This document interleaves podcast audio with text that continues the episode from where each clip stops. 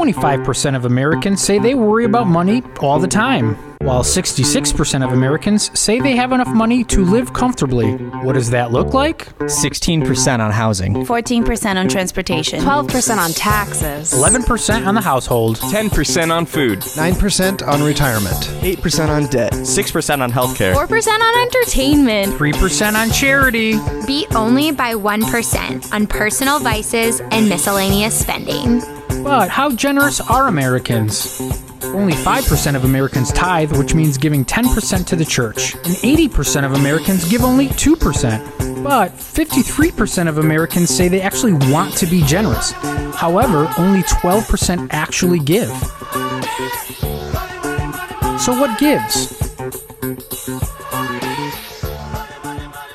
Well, good morning. And uh, I heard someone that were very disappointed that the David series was not continuing. And then when I told them the title, they were like, oh man. So uh, I am glad that you're here. Um, I, have, I, I heard that I was preaching in August, and I said, okay, God, what, what do you want me to preach on? And he said, uh, money. And I said, no, God. And he said, yes, you are. So uh, I am glad, though, that you are here. I'm glad that I get to talk about money with you. And as you saw on the screen, a lot of you here want to be generous. You say, hey, I want to be generous. I want to give to, to things, to, to, to people. Uh, but when it actually comes down to it, we don't. And so for the next two weeks, we're going to look at so, what gives? Why do we not give? And how can we start to be generous because we want to do what Jesus calls us to do? Now, there's some of you in this room who have heard some really bad preaching on giving. Okay? And I am sorry for that. I hope today is not one of those days that you walk out and say, that was terrible. Um, but if you've heard bad preaching on giving. You have a bad taste of when you hear someone from a pulpit in a church talk about giving. I, I pray that today you will just say, Jesus, speak to me. Not what Jeremy says, but what Jesus you want to say to me today. Then there's others of you in this room that, that this morning I pray that you, because you've never heard anything on giving, that today will be the day where you say, it finally makes sense. When that offering basket goes by, or when I have that, that urge to give to someone who is in my life that I feel like I'm supposed to, but I just don't, here's why Jesus calls me to give and to be generous. And then there's some of you in this room, there's a lot of you in this room that you're living out the biblical principles of generosity. And I hope that, that today is an encouragement for you. That today is a day that you, go, you walk out, you go, you know what, Jesus, I, I get that you're patting me on the back because I'm, I'm living this out. And so thank you for all those that are living this out today. Now, you're probably saying, okay, Jeremy, when, when are you going to ask me for my money during the sermon? I'm going to tell you, we're never going to ask you for anything in the sermon. All I'm going to ask is that you say, Jesus, speak to me. Jesus, show me what you desire for me and my money. Now, Jesus talked a lot about money. I don't know if you knew that, but 15% of what he talked about in the Gospels had to do with money. And so, if we were to put that into a sermon, 52 sermons, that would be 7.8 sermons that Jesus would have preached in a year on money. Now, you're probably saying, I'm glad that Jesus isn't here because that would be a lot of preaching on money. But you're probably also going, why did Jesus preach so much on money? Why did he talk about money? And here's what I think because you're sitting there right now you're nervous. Maybe you're feeling guilty because, you know what, I know I should have given more and I had these opportunities, I'm just not. And, and maybe there's anxiety there. I know for myself, when I preach, when I'm preaching right now, I am more nervous than I've ever been because I'm talking about money. It's because we hold money so dear to ourselves because we've distorted what God has intended for our money, our wealth to do. And so today we're going to look at what Jesus said, not what tradi- tradition in the church says, or not what a mom or dad taught you, but what your Savior, Jesus Christ, said on money. And a lot of times we think generosity will just happen. I wake up and I'm going to be generous. Generosity takes a lot of work. And today we're going to look at three questions we can ask ourselves when it comes to us being generous and what Jesus calls us to. So let's pray before we dive into God's word. Lord, we just sang these words All I have, I give to you, God. That I am yours and you are mine. That I give it all. Have your way in me. Lord, we just don't want those words to be empty words, but even as we talk about money this morning, Lord, we pray that you will have your way in our life when it comes to what is on our bank account in our next paycheck. And Lord, that we will honor you with all that we have. Lord, speak to us this morning. In Jesus' name, amen. So today, we're going to really look at what Jesus had to say in Matthew chapter 6, verse 19 through 24. And then next week, we're going to spend a lot of time being really practical about how we can be generous. And the, when, when we look at Matthew 6, this is the Sermon on the Mount. This is chapters 5, 6, and 7, where Jesus flips the tables on a whole bunch of different topics that he said, hey, you know what? I want you to think differently. And he talks about money in, in these verses. And so this morning, this is what we're looking at. We're going to be looking at three questions. And so if you have your Bibles, we're in Matthew 6, 19 through 24. He said, Do not store up for yourself treasures on earth where moth and rust destroy, and where thieves break in and steal. But store up for yourself treasures in heaven where moth and rust do not destroy, and where thieves do not break in and steal. For where your treasure is, there your heart will be also. The eye is the lamp of the body. If your eyes are healthy, your whole body is full of light. But if your eyes are unhealthy, your whole body is full of darkness. No one can serve two masters. Either you will hate one and love the other, or you will be devoted to one and despise the other. You can't serve both God and money. So, the first question that we have this morning is where do you store your treasure? And when it says treasure, that literally means your money. Where do we store our treasure? And you can see these two distinct ideas that we can store it here on earth or we can store it in heaven. And Jesus points out a couple truths here. The first is that when we store things on this earth, they will be either stolen, they will be destroyed, broken, and they will not go with us into eternity. But that's not what our world says. That's not what every marketer says to you. When they market to, you, they say, buy the newest, the shiniest. Get that newest device, even though you don't need it, just get it because you know what? It's a little better than the last one. They don't show that, you know what? I'm going to buy this thing and it'll probably sit on my shelf and I'll never use it or I'll use it once. Or my kids will use it once and then they'll go on to that, that one toy that's worth nothing that they absolutely love. That's not what they tell us. What they're trying to portray to us is that we will be happier when we have more stuff, when we have newer things. When you just have this, then it will all make sense in your life. You and I, we've been down that road. We know that the things on this earth will go away, but yet we still go back to it over and over and over. Why is that? It's because we are looking for joy. You see, money, for a few moments, when we spend it on earthly things, will mask that emptiness that we have. We'll have that joy for a moment, but then it gets boring, it breaks. That washer and dryer just weren't good enough. You know, I saw a clip of Tom Brady in a 60 Minutes interview, and I want to show you just 20 seconds of that interview. Take a look. why do I have three Super Bowl rings and and still think there's something greater out there for me? I mean, maybe a lot of people would say, hey man, this is what it is. I reached my goal, my dream, my life is me. I thank God, it's got to be more than this. What's the answer?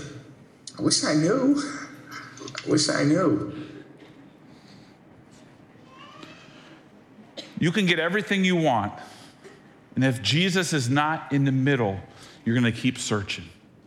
And Jesus lays it out. He says, You know what? Until we start to store up in heaven our treasure, you won't find what you're looking for. And you say, Jeremy, what, what does he mean by heaven? I think there's two things. One is the eternal, that we're going to do things on this earth when we get to heaven that God will look at us and say, I'm proud of you for that. But I also think on hev- in heaven, he actually means here on earth. He means what he is doing in this earth. And you say, what, what is God doing? God is changing lives. See, when we start storing up in heaven, it means that we are impacting people's lives. It's not about the stuff, but it's about lives that are being changed. That's what Jesus says. I want you to use what I have entrusted to you to change lives, to make a difference in people's lives, in the poor, the helpless, the orphan, the widow, for those in our church family who are in need, for the work of the church. That's where God says, that's in heaven. And then Jesus says, For where your treasure is, there your heart will be also. Pretty bold statement that Jesus says there. He's saying, How you spend your money, how you give your money, will, will reveal your heart. See, Jesus changed everything. He changed you and I forever. When He died on the cross, when He forgave our sins, He gave us new purpose and meaning. He became our Father, our biggest cheerleader. We are His child, we are adopted. And yet we still live with this wrestling over our treasure. He's done everything for us, yet when it comes to our money, we hold on to it because we think we know better. And Jesus is begging us here to say, when you spend your money, it reveals where your true heart is. Don't think that just because you serve in the church, you do these great things, you're a nice person. Your heart is revealed by how you spend your money. I had the privilege of reading a great book this summer. It's called The Treasure Principle. It's all about what I'm talking about this morning. I encourage you, if you have an opportunity this week to pick this up and read it, that it will continue this journey of what it means to be generous. I told our, uh, our team here, and they have a whole bunch of these at our resource center that you can pick up today. I challenge you to continue this journey of figuring out how do I live out generosity? How do I make it so that my treasure reveals my heart for God? For where your treasure is, there your heart will be also. I know from personal experience, when I put my treasure in heaven, in the things that God is doing, there is extreme joy, contentment. But when I live and I spend my stuff or I spend my money on stuff, there's a hole, there's emptiness there. The second question we can be asking ourselves is what are your eyes seeing? The eye is a lamp of the body. If our eyes are healthy, our whole body is full of light. But if our eyes are unhealthy, our whole body is, is full of darkness. I usually skip over this part because I don't understand why Jesus would talk about eyes when he's talking about money. And so when I was thinking through the sermon, I said, I'm not skipping over this section. God, what is it that you want to say to us today? And God said, We live with the view of comparison. See, you and I, we live with our eyes. Our eyes see see things that we want or see our neighbor in their new car. We see this or we see that and we go, I need that to have that happiness and joy. We compare with our eyes all these things around us and we can't live with the joy of living with our treasure in heaven. I remember coming back from the Dominican Republic when we were talking about building 900 latrines, and there was a few of us on the plane, and we said, we need to make a difference with our money. And so we, kind of, the four of us made a pact. We said, for the next two months, we're not going to spend anything on ourselves that is not essential to living. So anything that doesn't make it so we can survive or be kind of get to work, we have to pay for gas and things like that. But anything else, we're not going to spend our money on that. For the next two months, I had complete freedom and joy. As I realized that I wasn't going to spend any money on anything. So I walked around and I had my eyes instead fixed on people. You see, when we don't focus on stuff, but we focus on people, there's joy. Because every time I would go somewhere and I would want something, I would say, you know what? My money is going to all those in Haiti who do not have a latrine, filled with joy. When I was tempted to buy something, I said, you know what? It's not about that stuff, but it's about the people that I want to impact. What are your eyes looking at? As I was thinking through this, I was sitting on my porch on, Friday working on the sermon. I got to this point in the sermon, I was, I was going, okay, Jesus, what, how, how, how is this illustrated? How is this illustrated that I, I want my eyes to be focused on people? And I got an email right at that moment about the 500 kids that were here this summer with Summer Adventure. And it was this one note. This one girl who said, You know what? Thank you for Summer Adventure. Because this summer, I had found a relationship with Jesus. See, that, when our, our, when our eyes are focused on people, on souls, on bringing the gospel, it brings joy. It goes, you know what? I'm not going to spend my money on the stuff. I'm going to spend my money on God's work. And I can do that. I can bring that joy to other people by how I use my money. Your eyes every day, it's a battle. What you look at, the commercials that you see, the temptation to spend stuff, it is a daily battle. But I think you and I, each and every day, can learn a little more about how we put limits on what we see and how instead we see people and how we can be generous. The third question is Are you serving God or money? No one can serve two masters. Either you will hate one and love the other, or you will be devoted to one and despise the other.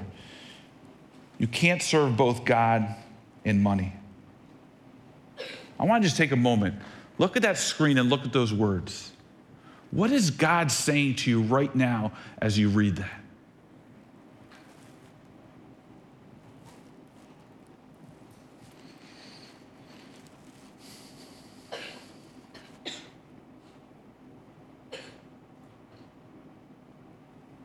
I don't think Jesus could put it any more bluntly.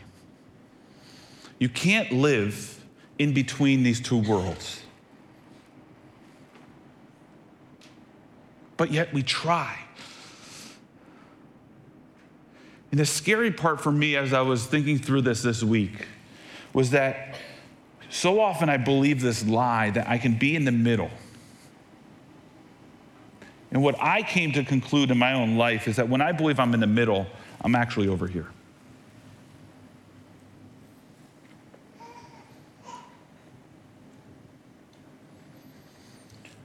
I so often fall into the trap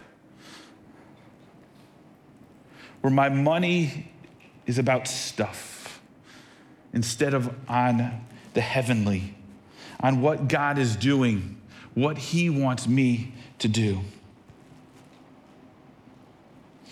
I grew up in Stamford and I had a, uh, some friends that were a couple years older than me, but their, their parents lived down near the water. And I had known uh, this family for a long time, and, and their parents talked very openly about kind of their journey with generosity. They talked about how when they were first married, they literally had nothing. But that they said, hey, as a married couple, we are going to give first and be generous to God's work. And they started to live that out even when they had nothing. And he would talk about how, you know what, sometimes it was hard to go to the grocery store because we had given our first to God's work. And they couldn't kind of sometimes get enough food on the table, but they were saying, hey, this is our first priority. But God blessed them. And when I knew them, I knew their father as he was the vice president of UPS. But they had lived out this idea of generosity all the way to the point where God had blessed them with this job. And they didn't have a, a great house, a, a, house that I would have thought the vice president of UPS had. They had a simple house that was, it was nice. It was much nicer than my, my house I grew up in. But I was like, that's different. He had limits. He said, Jeremy, I, I, I want to make a difference in the world. I want to help orphans and missionaries. I want to make a difference. He said, One of the easiest ways for me to stay humble is this. He says, I drive a beat up little Volkswagen bug. The vice president of UPS. He said, I drive into the parking lot where my name sticker is where I'm supposed to park, and I park to the Porsche, all these beautiful cars, and I drive in, and I drive in with joy because I realize that I am making a difference in the world that is not about the stuff, but it's about me being able to impact lives.